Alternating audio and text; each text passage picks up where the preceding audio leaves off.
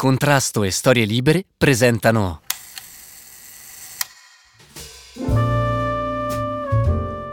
Su una collina aperta a vista d'occhio, senza alberi o cespugli a fare da protezione, un uomo cade, ferito da un colpo di arma da fuoco.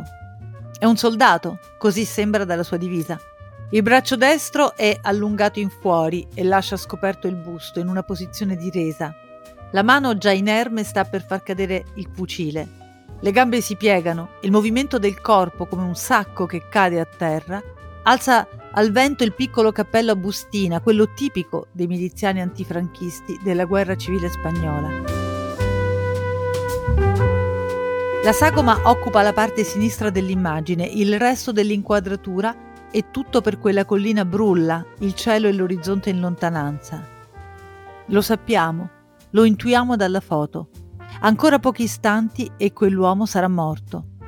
La posizione del suo corpo, la schiena arcuata, il petto indifeso ed esposto, comunicano tutta la rendevolezza, la tragedia dello sforzo inutile ma necessario compiuto da un paese, la Spagna lealista, per resistere alla dittatura. È la celebre foto del miliziano colpito a morte, The Falling Soldier come viene chiamata, realizzata il 5 settembre 1936 durante la guerra di Spagna. Senza dubbio una delle immagini più celebri della storia della fotografia.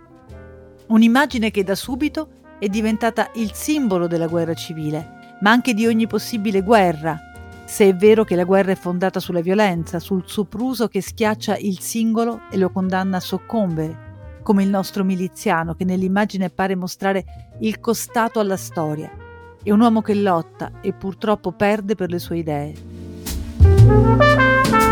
Ma certo è anche un'immagine molto controversa. A tanti la sua incredibile forza comunicativa è sembrata perfetta, troppo perfetta, per non essere il frutto di uno scatto pensato e architettato a bella posta dal suo autore.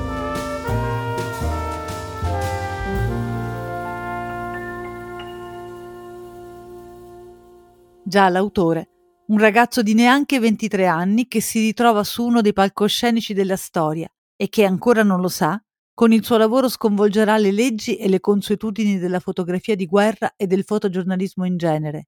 Si chiamava, anzi si faceva chiamare, Robert Capa.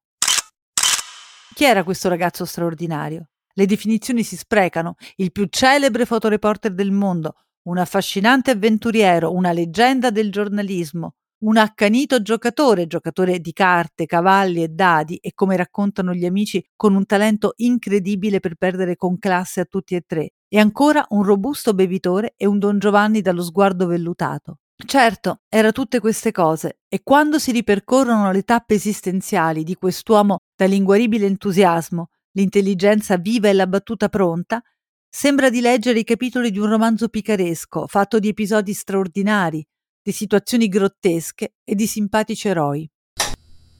That's when I got introduced to poker. Those, poker? Yes, the game po- of cards? No, game of skill. Oh. game of chance. no, no, it's a game of skill. Okay. Or the All right, poker. The manly art of self-destruction, yeah. how we call it. Le grandi fotografie hanno sempre dietro un autore, una storia, uno stile e una tradizione da conoscere e da imparare.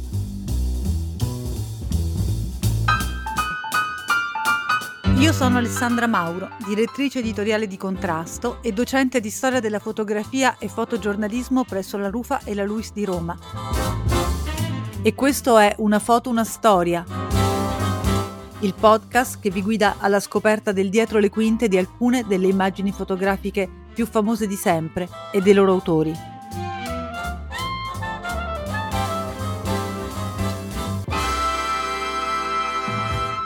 Partiamo dall'inizio.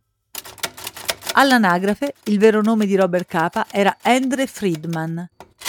Nato a Budapest il 22 ottobre 1913 da una famiglia della borghesia ebrea proprietaria di una sartoria di moda. Il giovane Andre, per gli amici Bandi, scuro di capelli e occhi, con un sorriso intelligente e accattivante, è un ragazzo pieno di vita, di energia e di curiosità. A soli 17 anni, nel 1931, viene arrestato per la sua partecipazione alle attività degli studenti di sinistra contro il regime pseudofascista dell'ammiraglio Horthy. Ma il giovane Endre passerà solo una notte in prigione, perché la moglie del capo della polizia, buona cliente della sartoria dei Friedman, intercede per lui. Il ragazzo viene scarcerato con il patto che una volta terminata la scuola e ottenuto il diploma liceale lascerà il paese. Il primo exploit pubblico per il ragazzo già comporta quindi un esilio, un trasbordo, un cambio di paese e in qualche modo di identità. Endre lascia l'Ungheria per la Germania, ancora relativamente liberale in quel momento, e si ritrova come molti altri connazionali a Berlino, dove studia non fotoreportage ma giornalismo. Dopo poco però le possibilità finanziarie della famiglia Friedman che da Budapest manteneva il ragazzo crollano miseramente. Il padre, forte giocatore, vive continui alti e bassi finanziari. In quel momento non c'è possibilità di pensare anche al mantenimento e alla scuola di Endre. Così a Berlino il ragazzo deve inventarsi un lavoro con cui sbarcare il lunario. Ancora non può essere il giornalista di penna che vorrebbe diventare. Il suo tedesco è assai rudimentale, non certo sufficiente per scrivere gli articoli, ma un suo connazionale, Simon Gutmann, è proprietario di un'importante agenzia fotografica, la Default, e gli offre un lavoro da fattorino.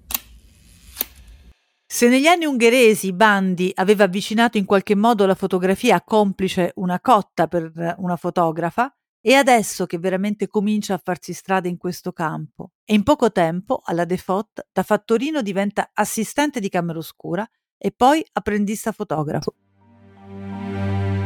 Il primo incarico significativo gli viene assegnato nel 1932, quando viene spedito dall'agenzia a Copenaghen per realizzare un vero importante servizio, documentare Trotsky durante una conferenza.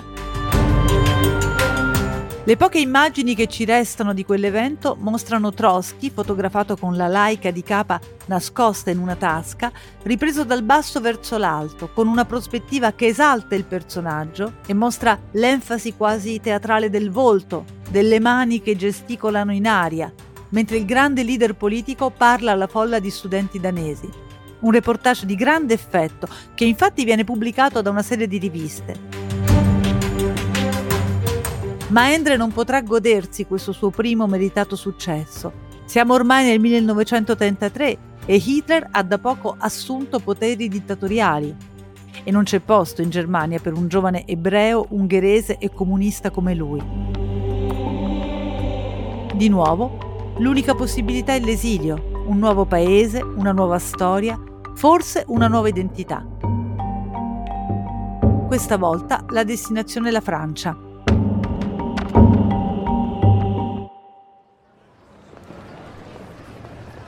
Endre si ritrova così a Parigi negli anni 30, con un lavoro da inventare e una città da scoprire. Cambia il suo nome nel più francofono André e nei caffè di Montparnasse conosce altri fotografi con cui diventa amico. Il connazionale ungherese André Kertész, il grande fotografo, che lo prende sotto la sua ala protettiva, e due ragazzi come lui o poco più grandi, il polacco David Chim Seymour e il francese Henri Cartier-Bresson. Nell'estate del 1934 conosce anche una profuga che viene da Stoccarda ma è nata da una famiglia di ebrei polacchi, Gerta Porille, di un paio di anni più giovane di lui. Gerta è una donna intelligente, bella, libera, anche lei di sinistra, colta e cresciuta alla scuola visiva e culturale delle avanguardie artistiche. Tra i due nasce un sodalizio intimo e professionale. Lei lo affianca nel suo lavoro, lo indirizza, lo sgrossa, gli fa comprendere l'efficacia delle nuove costruzioni visive, ma anche soltanto lo aiuta a completare con le didascalie i servizi fotografici che André realizza e prova a vendere giornali. Lui ha talento, ma questo certo non basta in una città in cui la concorrenza è spietata e poi c'è già un altro fotografo con il suo nome, Friedman. Ma Gert ha un'idea. Perché non inventare l'identità di un misterioso fotografo americano di cui solo loro hanno la possibilità di girare le fotografie e venderle alle redazioni dei giornali? Il fantomatico autore americano dovrebbe avere un nome internazionale, facile da ricordare per tutti. Anche lei del resto cambia il suo nome nel più semplice ed efficace Gerda Taro. E se Gerda, invece di Gerta, ricorda il nome della Garbo, il fotografo inesistente potrebbe chiamarsi Robert, come il divo del cinema Robert Taylor, e Capa, quasi come il regista che proprio in quegli anni aveva firmato il celebre Accadde una notte, Frank Capra. La trovata funziona. Robert Capa è un nome semplice, nessuno lo dimentica e tutti sanno come pronunciarlo. Il nuovo fantomatico autore incuriosisce, le sue foto cominciano a circolare e la sua fama a crescere.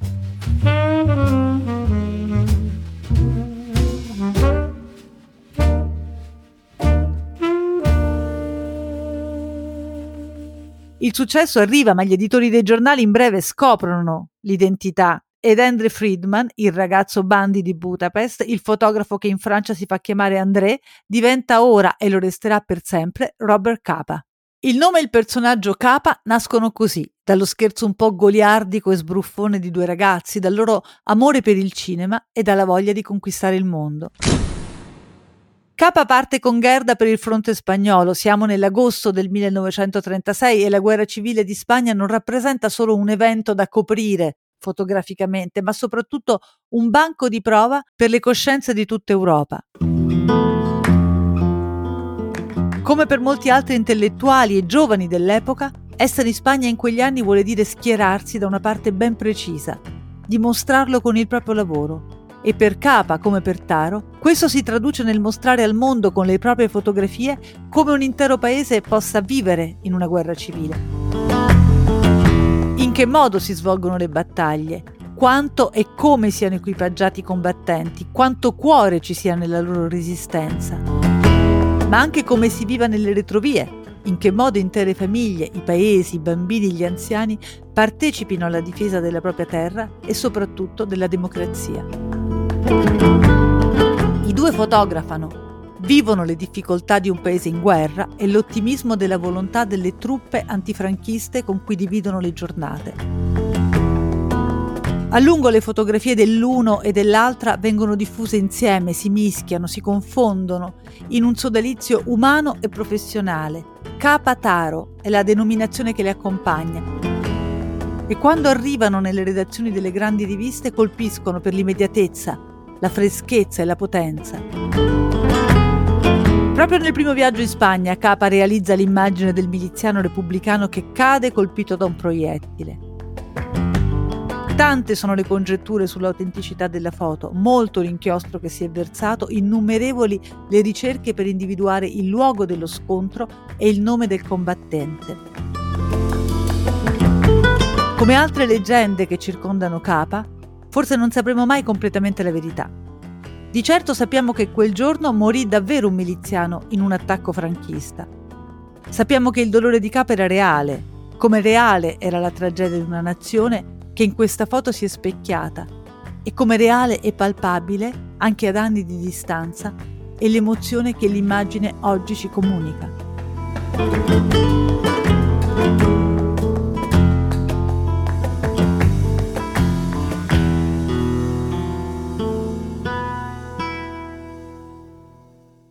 Ma il lavoro continua, c'è una guerra civile da documentare con i suoi fronti sparsi per l'intero paese. Nel luglio 1937, a seguito della battaglia di Brunete, Gerdataro rimane intrappolata in una ritirata caotica e muore travolta da un carro armato repubblicano. I giornali della sinistra europea piangono la prima vittima del giornalismo libero. Il suo funerale verrà celebrato a Parigi, al cimitero di Père Lachaise, con un corteo di 20.000 persone che rendono omaggio a un'eroina repubblicana, la prima fotografa vittima di guerra. Allo scultore Alberto Giacometti viene chiesto di realizzare il monumento funebre. Pablo Neruda e Louis Aragon leggono un elogio in memoria. Si dice che Capa non si sia più ripreso del tutto dalla morte di Gerda. Chissà. Certo sente su di sé il compito di un progetto professionale condiviso, di tante immagini da salvare dall'oblio e di un nome da ricordare e a Gerda dedicherà più tardi il libro sulla guerra di Spagna, Death in the Making, uscito nel 1938 e realizzato con la collaborazione, oltre che delle foto di Gerda Taro, anche di David Seymour e dello sguardo vigile e attento di André Kertész.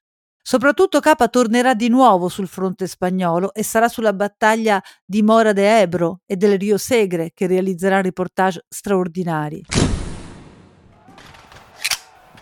A rivederli oggi, questi reportage pubblicati avidamente sulle riviste più importanti dell'epoca, sono vere lezioni di giornalismo. La sequenza della battaglia è resa con un ritmo concitato, un ritmo che informa e meraviglia.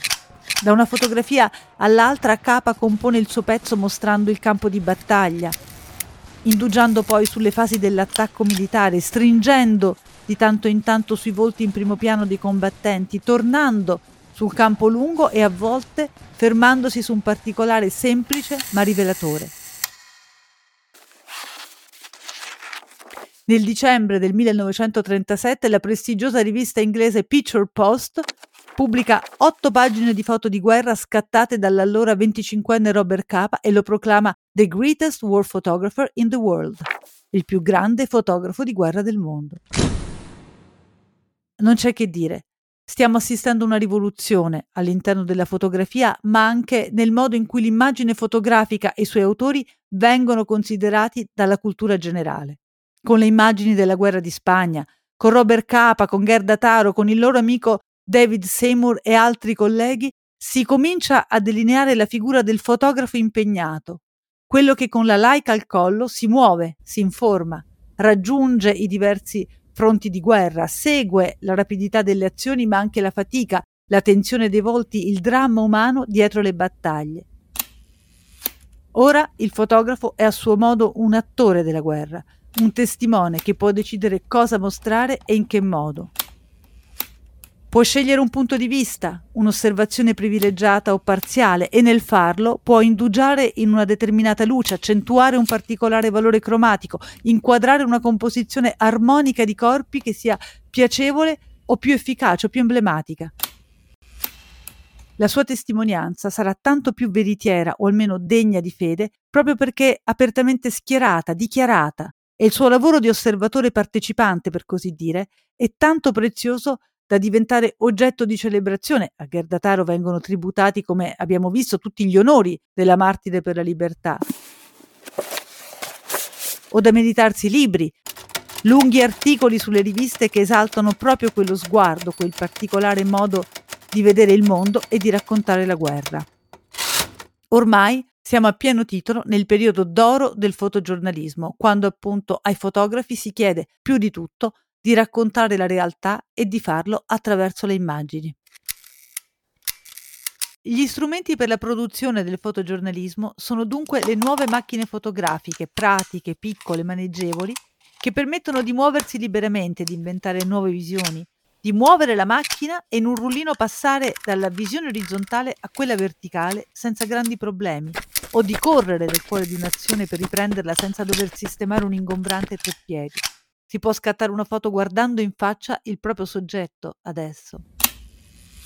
La prima macchina della nuova generazione, la celebre Laika, è del 1914, ma la sua larga diffusione avviene dopo il primo conflitto mondiale e dunque la prima volta che la piccola, deliziosa e veloce Laika arriva sul campo di guerra è appunto in Spagna nel 1936. Ma se gli strumenti ora permettono di seguire le battaglie e di fornire immagini nuove a un pubblico assetato di visioni, ugualmente i tempi sono maturi per un trattamento dell'immagine nella stampa. Perché molto si deve naturalmente anche ai giornali per i quali queste foto sono realizzate. Anche qui è una lunga strada fatta di invenzioni e innovazioni continue. Già nel 1878 in Germania viene inventato il procedimento della rotocalcografia, con cui è possibile stampare le fotografie direttamente sul giornale con buoni risultati. Nel 1904 il tedesco Der Tag stamperà in rotocalco l'intera sezione illustrata delle sue pagine, permettendo alla fotografia di entrare nel mondo della notizia dalla porta principale. Ancora pochi anni e nel 1910, sempre in Germania, nascerà la macchina stampa su cui si sono basate generazioni di testate illustrate, quella funzionante con il sistema cosiddetto misto, tipografico per i testi e rotocalcografico per le immagini.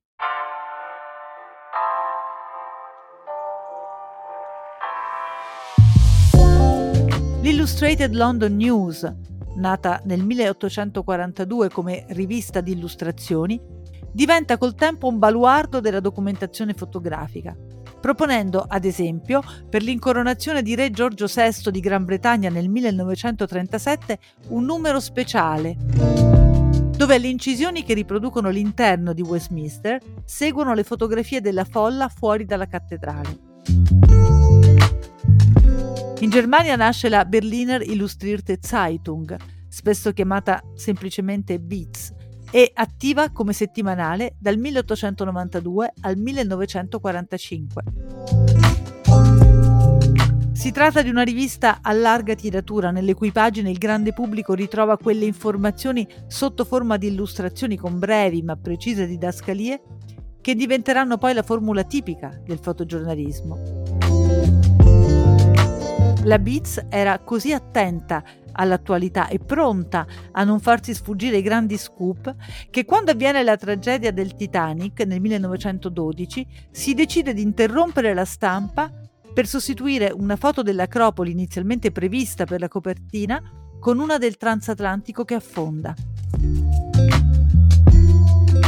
Arriveranno poi altre riviste, come la francese Vue, pubblicata dal 1928 al 1939 e all'avanguardia per la sua grafica innovativa e per i suoi lunghi reportage fotografici, e l'inglese Picture Post, nata nel 1938.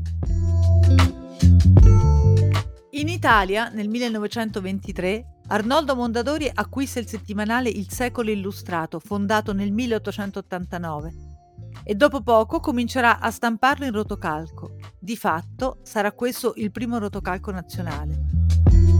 Così anche nel nostro paese, con una fotografia che comincia a mostrare la sua forza, appaiono le prime riviste.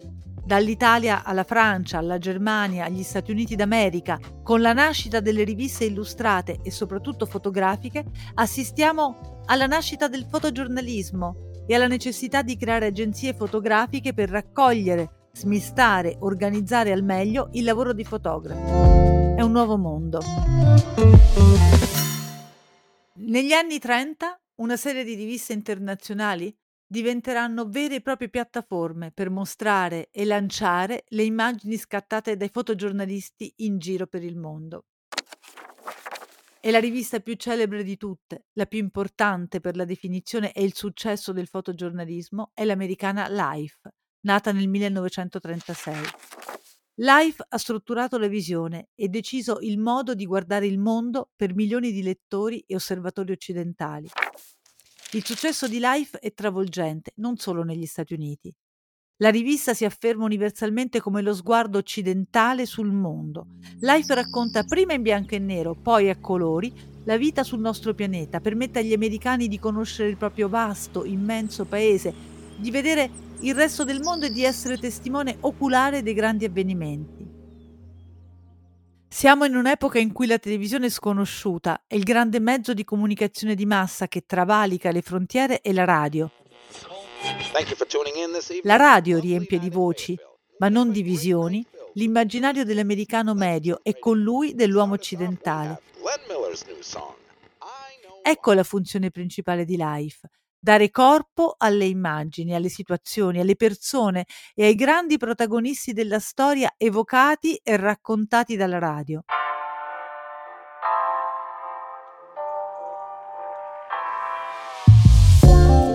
Per questo i fotografi sono fondamentali per Life.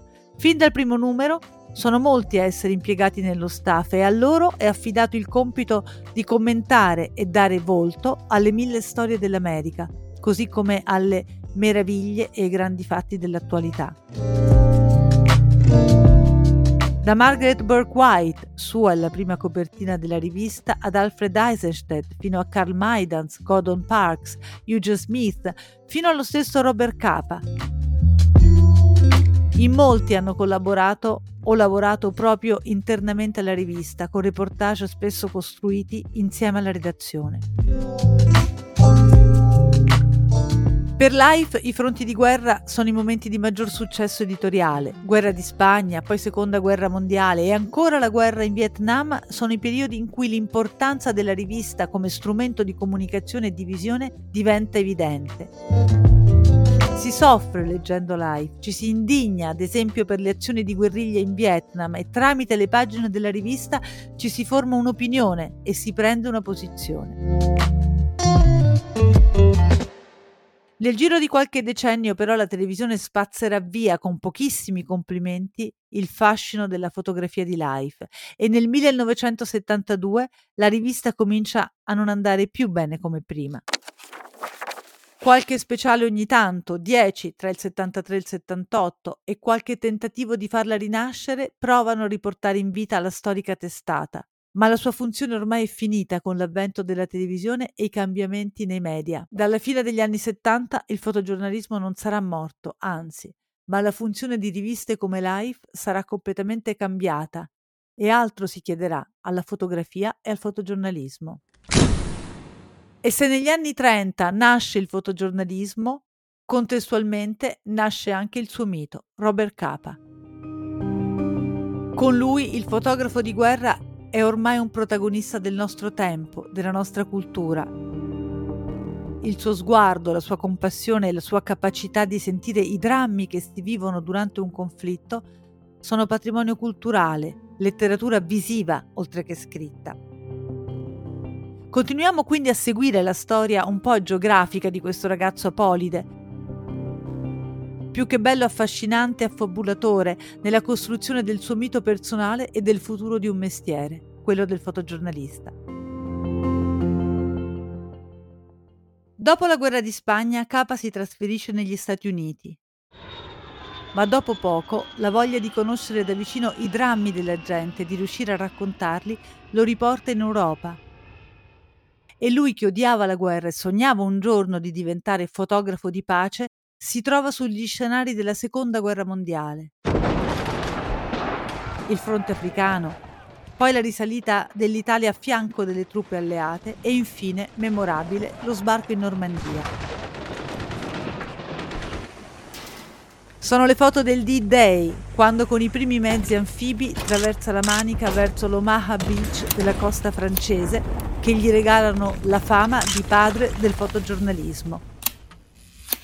Quelle foto di cui ci rimangono solo 11 tremolanti testimonianze a causa della fretta del tecnico di laboratorio che per accelerare l'asciugatura ne rovinò l'emulsione. Ecco, quelle 11 tremolanti testimonianze sono il documento di cosa significhi essere vicino alla scena da riprendere, al cuore della storia da raccontare. Anche qui Capa ci ha lasciato un libro, anzi un'autobiografia, scritta come una sceneggiatura per ripercorrere i suoi anni della seconda guerra mondiale, leggermente fuori fuoco.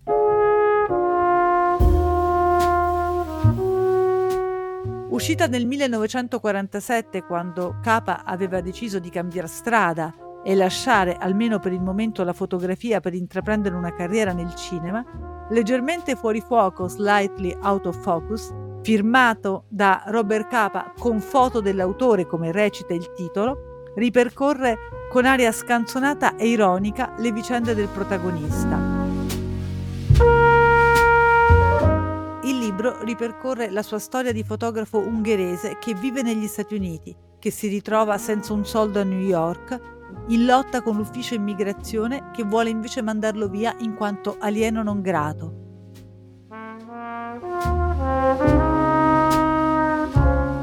Finché poi, sul più bello, la richiesta di una rivista, accompagnata da un assegno generoso, lo spinge a lasciare sì l'America, ma per imbarcarsi come corrispondente di guerra e seguire appunto il conflitto in Europa. Seguiamo così anche noi il nostro eroe in Inghilterra alle prese con l'amore per la bella Pinky dallo strano colore di capelli E poi lo vediamo risalire il Nord Africa, l'Italia, la Sicilia, Napoli, inframmezzando le note e le immagini sulla tragedia che ha di fronte con sonore bevute, partite a carte, battute scherzose con i colleghi e i commilitoni. Lo sbarco in Normandia naturalmente ha una parte importante nella narrazione e Capa racconta il rischio, la paura di stare in prima linea e il bisogno di esserci. Un fotoreporter di guerra beve sicuramente di più, ha più ragazze, è pagato meglio ed è più libero rispetto a un soldato. Ma a un certo punto del gioco, avere la libertà di decidere dove stare e quindi anche la possibilità di comportarsi da vigliacco senza essere giustiziato per questo, è la sua tortura. La posta in gioco del corrispondente di guerra, la vita, è nelle sue mani. Può puntarla su questo o quel cavallo, oppure rimettersela in tasca all'ultimo minuto. Io sono un giocatore. Così decisi di unirmi alla compagnia E della prima ondata. Capa parla anche di quel fatale errore del tecnico di laboratorio che ha distrutto parte della sua eccezionale documentazione e ci ha lasciato le magnifiche undici, come vengono chiamate, della storia del fotogiornalismo. Anzi, proprio il titolo del libro richiama quell'episodio e cita quel che scrisse il redattore di Life quando, vedendo le foto tremolanti arrivare sul suo tavolo e non sapendo cosa fosse accaduto in camera oscura, scrisse che Capa tremava dalla paura ed ecco perché le immagini erano leggermente fuori fuoco. Ma poi, così come è avvenuto per la foto del miliziano colpito a morte, anche in questo caso c'è stato chi ha sostenuto che la versione dell'incidente di laboratorio non regge la nuova ipotesi sostiene che Capa sia rimasto sulla spiaggia maledetta solo una mezz'ora, abbia pasticciato nervosamente con i rullini delle due Contax che portava con sé prima di ripartire in preda al panico e scattare solo le undici fatidiche foto. La storia dell'incidente di laboratorio sarebbe insomma soltanto una costruzione per salvargli l'onore rispetto a quel magro bottino. Chissà se è vero, chissà dove sia la verità, Ormai abbiamo capito che con Capa non dobbiamo prendere necessariamente per buona ogni cosa lui ci dica. Del resto l'avvertenza che leggiamo in apertura dell'autobiografia parla chiaro. Visto che scrivere la verità è ovviamente tanto difficile, nell'interesse della verità stessa mi sono permesso ogni tanto di andare appena oltre, altre volte di fermarmi appena al di qua. Tutti gli avvenimenti e le persone descritte in questo libro sono accidentali e hanno qualche cosa a che fare con la verità. L'avverbio leggermente che modula il titolo dunque allude non solo alle foto di cui si parla nel testo, ma anche ai contorni sfumati del racconto, all'incertezza del ricordo, alla libertà dell'interpretazione, in questo caso un po' scanzonata, con cui Capa si diverte a farcire i ricordi di guerra. Dobbiamo insomma accogliere le testimonianze straordinarie che ci ha lasciato e considerarle per quel che sono e per quel che hanno rappresentato in questi anni, simboli, se vogliamo icone dell'esistenza vista nei suoi momenti più tragici, più forti, più drammatici. Questa forza nessuno può toglierla alle immagini di Capa. Ma la sua vita non era fatta solo di guerra e di morte. Il suo vero talento forse era quello di ammaliare le persone, le donne prima di tutto, con i suoi occhi scuri e il suo sorriso ironico, e di farsi tanti amici. Hemingway, Steinbeck, Picasso, John Huston, con cui divide memorabili bevute e partite a carte, Ingrid Bergman, con cui vive una passione d'amore, sono alcune delle persone legate a lui e alla sua gioia di vivere. E il suo talento era anche quello di immaginare per sé e per i suoi colleghi quel futuro del fotogiornalismo che è oggi realtà. Il 17 aprile 1947 a New York, insieme a un gruppo di colleghi sparsi per il mondo, decide di dare vita a quella che diventerà la più importante, storica e autorevole agenzia fotografica cooperativa del mondo, la Magnum Photos.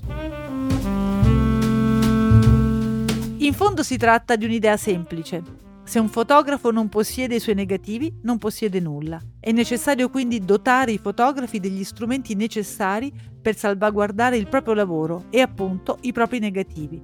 Per questo è importante fondare una compagnia a base cooperativa dove ai fotografi resti la proprietà inalienabile delle immagini. Per la prima volta, ora, il fotografo avrebbe negoziato per conto proprio, nella sua stessa agenzia, non solo i costi, ma i servizi da realizzare, mantenendo poi per sé, anche dopo la pubblicazione, il copyright delle immagini. Sembra scontato dirlo ora, ma in quegli anni si trattava di trasportare un progetto pionieristico, ricalcato com'era sull'esempio dei primi kibbutz israeliani e nutrito dell'ideologia comunista di Capa, nella realtà del mercato editoriale. Una struttura di questo tipo doveva e poteva assicurare grande libertà di azione al fotografo, che per la prima volta diventa adesso autore, in grado di dettare le regole economiche. Ora il fotografo può cercare di non restare assoggettato alle necessità editoriali delle riviste, a volte fin troppo anguste, ma ad esempio può provare a concedersi reportage di ampio respiro, più personali, in cui uno sguardo attento, coinvolto, lo stesso sguardo che noi ancora oggi siamo abituati a riconoscere e a classificare come alla magnum, possa raccontare meglio e in profondità una notizia, una realtà, un volto.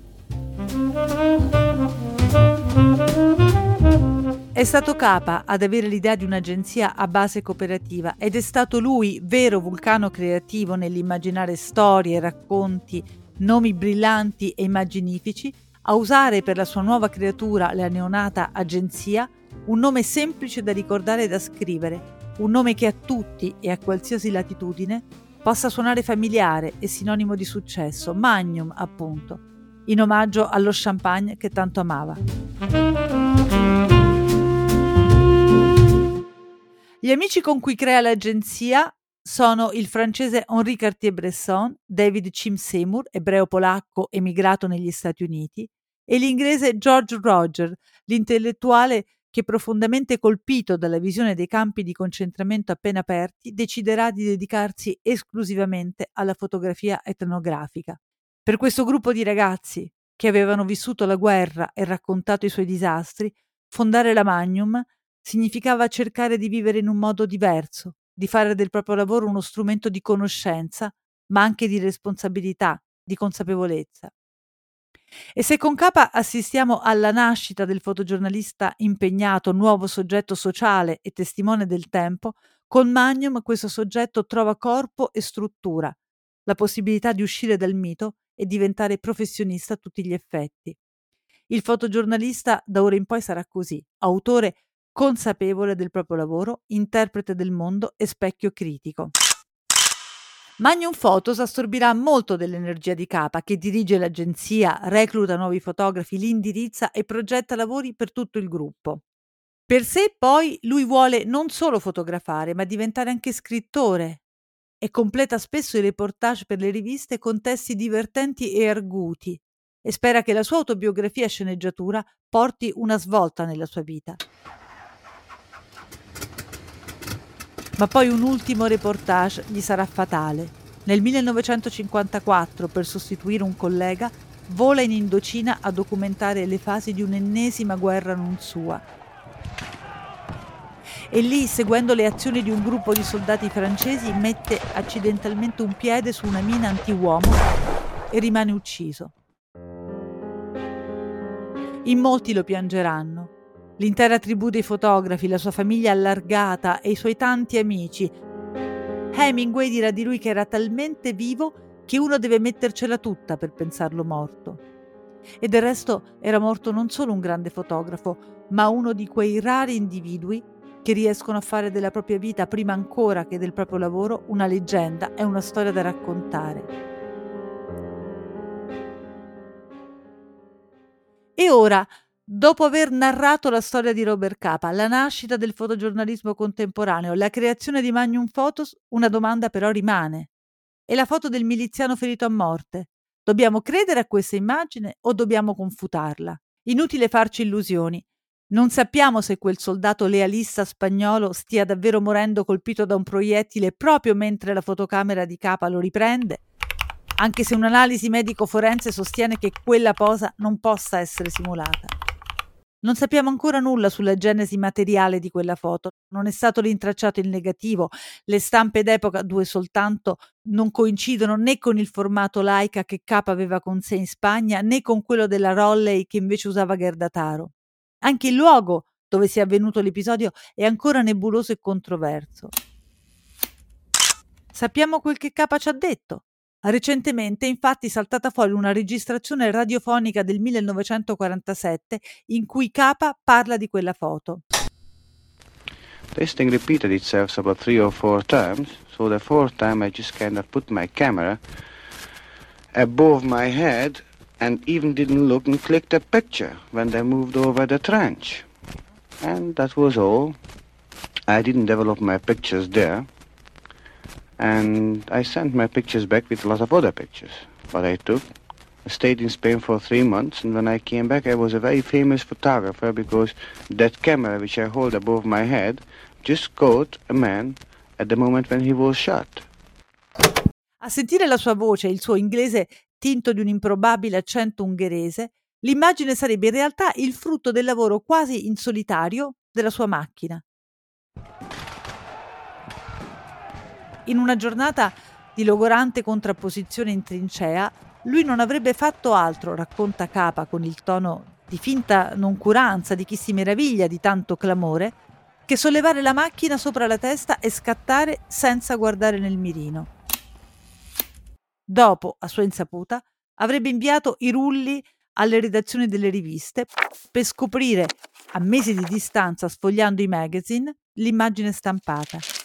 Insomma, l'icona della guerra più importante della tradizione fotografica sarebbe solo il frutto di una casualità, l'ironia tecnica di una laica che agisce automaticamente, da sola. Con le sue parole Capa si fa beffa di tutti quelli che per tanto tempo hanno discettato del valore dell'immagine, mettendola in dubbio e riconoscendo nella sua incredibile teatralità nel gesto di resa del miliziano che cade sotto l'ingiustizia di un colpo mortale, ma anche di una guerra contro la libertà, una capacità compositiva che non può essere frutto del caso. A pensarci bene, Capa sembra prendersi gioco di noi ancora una volta e con le sue parole, il suo atteggiamento pieno di quella affascinante sprezzatura che lo contraddistingue, sembra volerci dire che in fondo una foto è una foto, un documento straordinario che come tutti i documenti dobbiamo imparare a leggere, ad apprezzare, a collocare nel suo giusto contesto, a interpretare. Ma torniamo a guardarla e ancora adesso ci commuove, ci coinvolge. La osserviamo e sembra dirci che ieri come oggi per la libertà è giusto combattere, forse anche morire. E in fondo non si può chiedere niente di più a una fotografia.